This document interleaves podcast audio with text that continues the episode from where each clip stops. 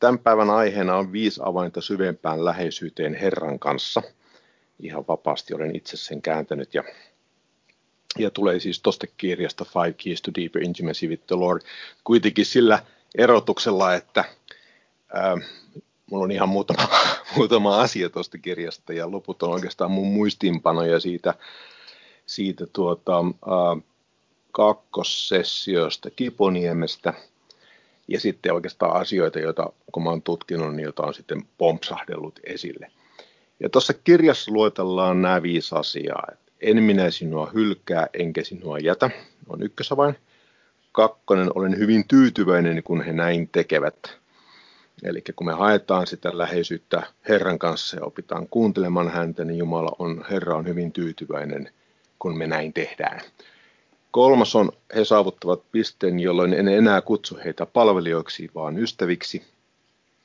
Ja neljäs on, että olen kykenevä tekemään paljon enemmän kumppanuudessa kuin palvelus- tai ystävyyssuhteessa.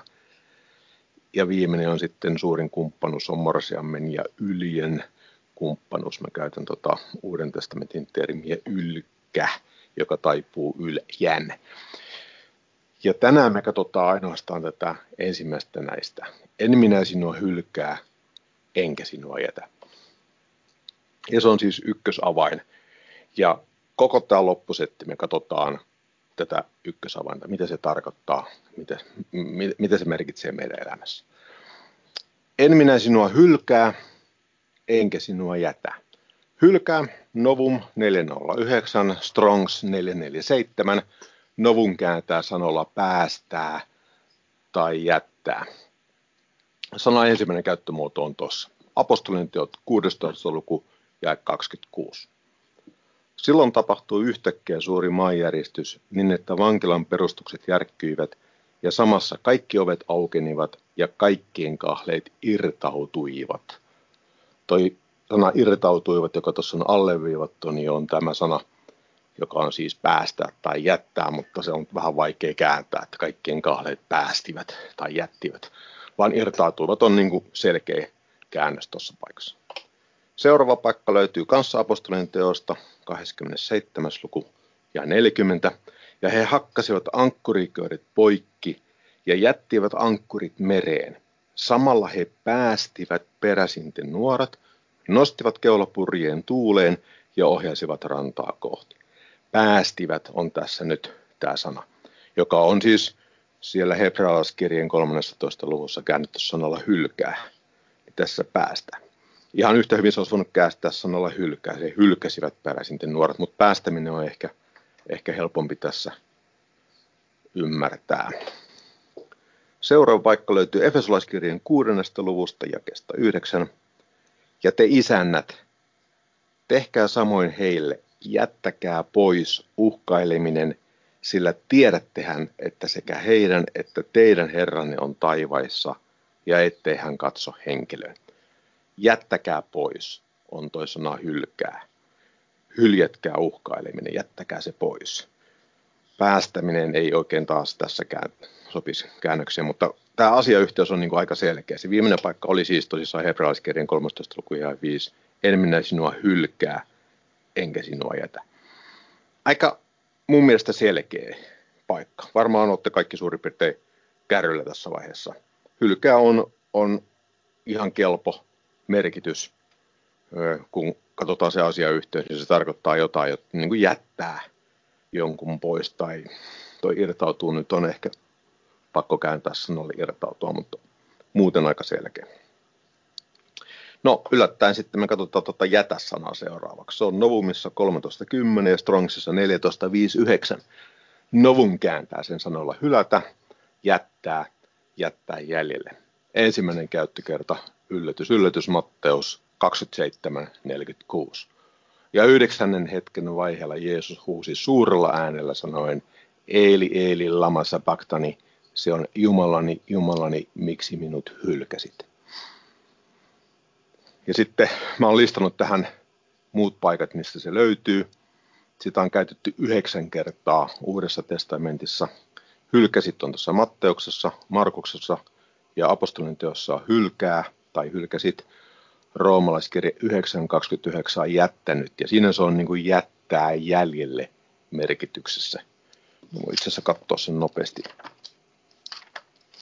Roomalaiskirja 9.29 niin sanoo, että niin kuin Jesa, Esajas tai Jesaja myös on ennustanut, ellei Herra Seepaat olisi jättänyt meille siementä, niin meidän olisi käynyt niin kuin Sodoman, ja me olisimme tulleet Gomorran kaltaisiksi. Ja se jättänyt on se sana siinä. Sitten silloin toinen korintolaiskirje, neljäs luku ja yhdeksän.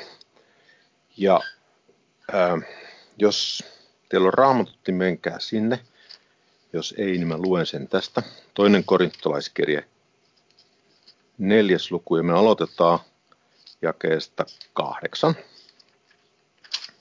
Siellä sanotaan, että me olemme kaikin tavoin ahdingossa, mutta emme umpikujassa, neuvottomat, mutta emme toivottomat, vainotut, mutta emme hyljetyt, maahan kukistetut, mutta emme tuhotut. Se hyljetyt ja kesso yhdeksän vainotut, mutta emme hyljetyt. Niin se hyljetyt on tämä sana jätä, joka nyt on tässä käännetty sanalla hyljetty. Toinen Timoteos neljäs luku ja kymmenen on hyvin vastaavanlainen. Mä luen sen tästä. Sillä tähän nykyiseen maailmaan rakastuneena jätti minut Teemas ja matkusti Tessalonikaan. Kreskes meni Galatiaan ja Tiitus Dalmatiaan. Ja se jätti on tässä. He jättivät ähm, Paavalin. Sillä tähän nykyiseen maailmaan rakastuneena jätti minut. Ja sitten luetellaan nämä ihmiset ja minne he menivät. Ja sitten vastaava, hyvin vastaavan tyylinen paikka on samassa, itse asiassa samassa luvussa muutama jae myöhemmin, jossa toi on käännetty sanalla jättivät. Hebraalaiskirja 10.25 on jättäkö, ja sitten hebraalaiskirja 13.5 on tämä en minä sinua hylkää, enkä sinua jätä. No nyt kun me ollaan katsottu näitä kahta sanaa, sekä hylkää että jätä, molempia on käännetty niin kuin niin kuin samassa merkityksessä. että jos mennään katsoa sitä, niin täällä on, puhutaan jättämisestä ja hylkäämisestä. Tämä, mikä sana on käännetty sanalla hylkää. Ja sitten toi jättäminen, niin se on käännetty sekä hylkää tai jättää. Eli ne käännökset on ihan oikein. Ja se, se on kielikuva, jossa pyhä henki vetää meidän huomiota tuohon jakeeseen. Sama asia sanotaan kahteen kertaan. En minä sinua hylkää tai en minä sinua jätä, enkä sinua jätä tai hylkää, jos käyttää niin kuin eri tavalla tuon saman sanan. Minä en sitä oikeasti tee. Kun se sanotaan kahteen kertaan, niin se vahvistuu. Minä en jätä sinua, minä en hylkää sinua. Mutta rakkaat ystävät, ei tässä vielä kaikki. Tässä mä oon ottanut Novumista kuvan ja se jae viisi alkaa tuolta ei rahanahne vaellus tuolta yläreviltä tyytyvinä oleviin. Hän sillä on sanonut, en sinua hylkää, enkä sinua jätä. Eli me katsotaan nyt tätä loppua. En sinua hylkää, enkä sinua jätä. Tämä en on u me en tiedä miten se nyt oikeasti lausuttaisiin, mutta mä lausun sen sillä niin kuin se on kirjoitettu. Ja se on aika voimakas sanoa ei tai en. Se ei ole pelkästään, että en, en ehkä, vaan se on niin kuin en varmasti. Ja, ja tota, Strongs itse asiassa, Strongsin käännös on, on paljon painokkaampi kuin en. Se on niin kuin, muista ulkoa miten se sanoo, mutta se oli just tyyliin en varmasti tai uh, by no means. Eli en todellakaan, ne sanoisi varmaan nykynuoret, en todellakaan sinua hylkää. Joo, se itsessään on jo niin kuin todella, todella vahva, mutta kattokaa tätä lapsikullat. Toi enkä on uud, u, me, ja mä en ole todellakaan mikään kreikan kielen asiantuntija, mutta toi on, satun vaan tietämään, toi on kaikkein vahvin negatiivi, mitä löytyy Kreikasta. Eli jos sä sanoo, että en todellakaan sinua hylkää, enkä ihan varmasti sinua jätä. Eli jos toi uume on vahva, niin tämä on sitten vielä potenssiin jotain. Eli Jumala ei taatusti meitä hylkää ja ei varmasti meitä jätä. Tämmöinen pienen, pienen, pieni jae tuolla keskellä hebraalaiskirjeen vielä niin kuin jakeen sivulauseessa tai jälkimmäisessä osassa, niin ihan käsittämättömän iso asia. Tai, tai niin kuin mulle tämä on kolahtanut tämä jae niin kuin ihan älyttömän isona näiden asioiden takia. Kahteen kertaan ensin sanotaan, siis hylkää ja jätä, niitä voi vaihtaa niiden sanojen paikkaa. Eli korostaa jo itsessään sitä. Ja sitten nämä negaatiot siinä, se en ja enkä, niin on todella voimakkaita. Että Jumala ei meitä hylkää, eikä se tosiaan meitä jätä. Jos ensimmäinen avain on tämä, että Jumala ei meitä hylkää, eikä todellakaan meitä jätä, niin kun me käännytään Herran puoleen ja haetaan sitä läheisyyttä, että me kuultaisi hänen puhetta, ja jos me ei sitä kuulla joku aamu tai ilta tai hetki, kun me häntä tavoitellaan, niin se ei johdu siitä, että Jumala olisi meitä hylännyt tai Jumala olisi meitä jättänyt. Sitä varten tämä on niin tärkeä ensimmäinen avain. Ei ole kysymys siitä, että Jumala laittaisi lähetyksen poikki. Kysymys on silloin siitä, jos me ei mitään kuulla, että me ei olla oikealla aaltopituudella. Ja tämä aaltopituus oli jotain, jossa ne mun muistiinpanot tulee sitten niinku enemmän esiin. Ja, ja tuota, silloin kesällä Kiponniemessä ensimmäinen näistä, näistä tota, mm, olisiko menetelmä oikea sana, niin oli tämä kiitollisuus ja, ja ylistäminen.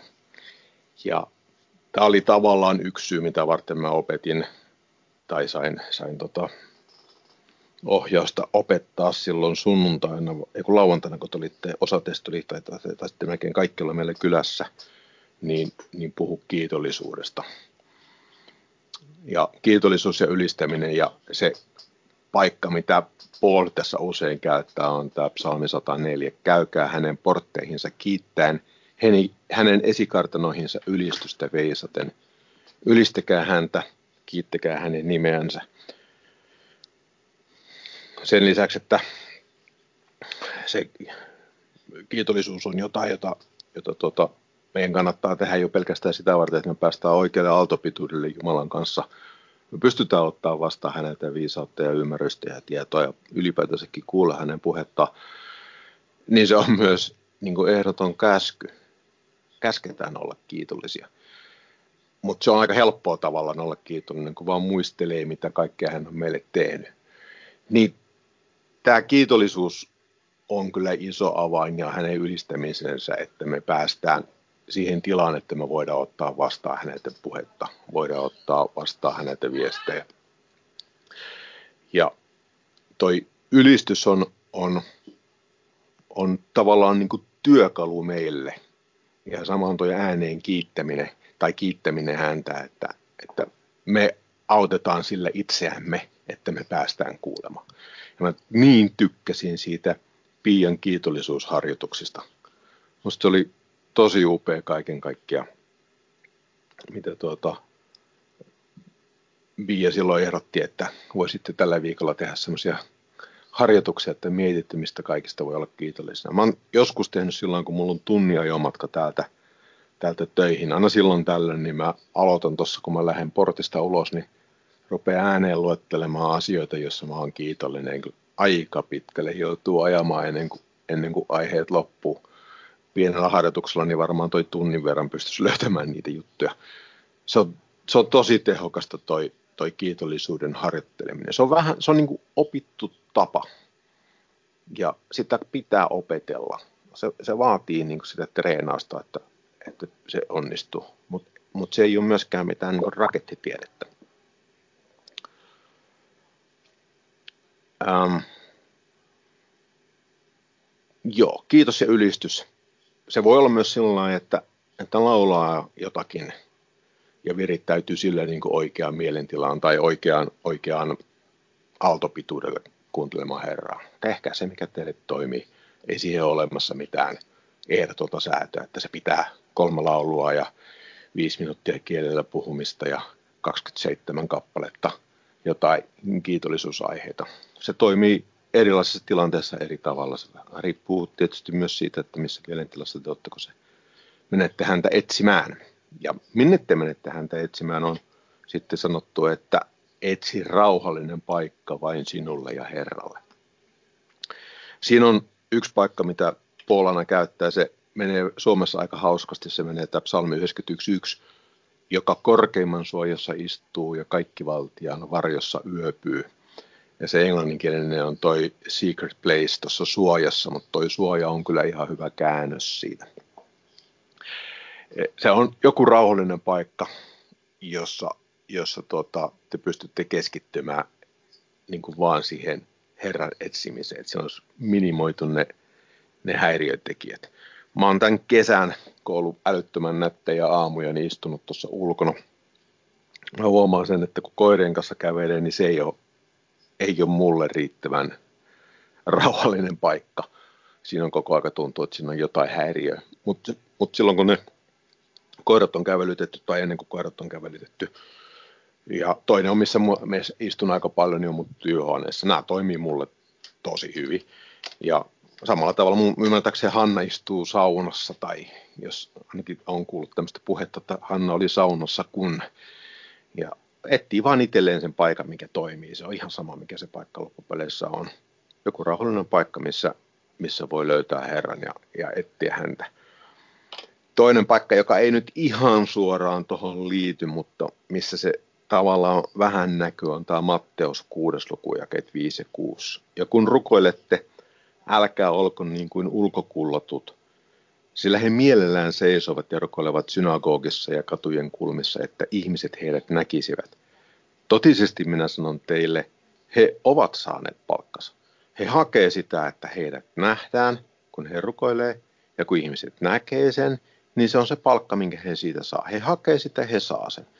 Vaan sinä kun rukoilet, mene kammiosi ja sulje ovesi ja rukoile isäsi, joka on salassa, ja sinun isäsi, joka salassa näkee, maksaa sinulle.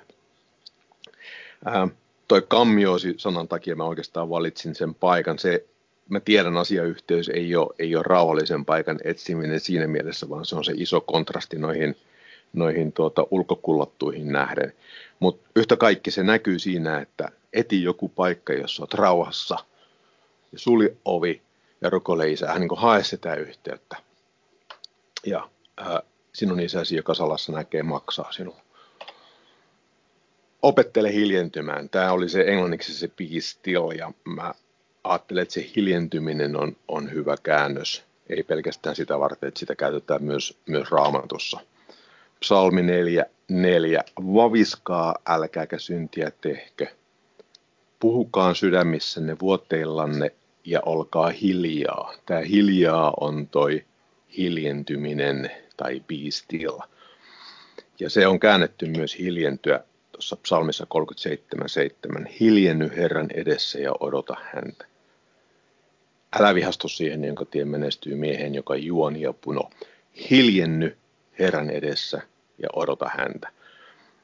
Kun menette etsimään Herraa, niin, niin tuota, ei siellä välttämättä tarvitse pulista koko aika. Se puhuminen ei, ei ole se avain. Se avain on kuunteleminen. Ja jos itse koko aika kertoo, mitä tarvitsee ja mitä kaipaa ja mitä on vailla ja vastaavaa, niin voi olla vähän vaikeampi tietysti kuunnella sitten. Vaan hakea sitä hiljentymistä se herra edessä. Ja mä luulen, että tämä on meille ehkä kaikkein hankalin asia, tämä hiljentyminen, koska on tota, kaiken maailman mobiililaitteet ja, ja koko tämä media, mikä meidän ympärillä rummuttaa sitä ja tätä ja, tota, ja elämäntapa on niin entistä kiireisempi koko aika. Pitää pystyä suorittamaan miljoonaa asiaa ja koko aika on to-do-listalla niin sata asiaa tekemättä. Niin tämä hiljentyminen herra edessä on, on jotain, mitä, mitä niin kuin nuorempi ihminen on, niin sitä enemmän varmaan joutuu harjoittelemaan, koska, koska tämä kulttuuri on menossa niin kuin tosi nopeiksi, tosi ärhäkäksi. Ja siitä on olemassa tutkimuksiakin, jonka mukaan tämmöisen nuoren ihmisen keskittymiskyky olisi laskenut. laskenut. Ennen vanhaa sanottiin, että se oli 12 sekuntia, nyt se olisi 8 sekuntia ja, ja tuota, kultakalallahan tämä keskittymiskyky on 9 sekuntia, että vain, vain sekuntia hävitään kultakalalle. No tosiasiassa tiedetään, että toi ei pidä ihan paikkansa, että se, se oli tota, yksi tutkimus, joka itse asiassa ei ollut oikein hyvä tutkimus, mutta, mutta tarinana se on kuitenkin ihan hyvä, että hävitään vain sekunti kultakalalle. Joka tapauksessa pointti on sen, että opettele hiljentymään Jumala edessä. Eli kiitollisena ja ylistäen lähdetään etsimään häntä, rakennetaan meidän mieli siihen tilaan, että me pystytään kuulemaan Herraa jossain rauhallisessa paikassa ja opettelee hiljentymään. Ja mä tiedän, että mulle tämä ainakin, ainakin tota, vaikka nyt kohtuullisen hyvin väitän, että, että tota, pysyy mielikasassa, niin tämä on ollut niin kuin iso juttu, että ne päivittäiset murheet, mitkä yrittää kiivetä tai, tai tota, jotkut aikataulut, niin, niin ne vaan pitää pystyä jättää sivuun ja, ja tota, jättää kello pois kädestä ja kalenteri pois kädestä ja puhelin pois kädestä ja mennä, mennä etsimään Herraa ja käyttää se aika, mikä Herralla, Herra haluaa, että siihen käytetään. Eli ensimmäinen avain. En minä sinua hylkää, enkä sinua jätä. Herra puhuu jatkuvasti, niin kuin me, niin kuin me tota kuultiin siellä, siellä tota Hebräskerin 12. luvussa. Öö, oliko nyt, että... No ei, emme, emme mene sinne. Eli Herra puhuu, ja jos me ei kuulla, niin sitten ruvetaan katsoa, että mikä vika on vastaanottimessa eikä lähettimessä. Eli säädetään itsemme siihen oikeaan taajuuteen ja sitten meillä on mahdollisuus kuulla Herra.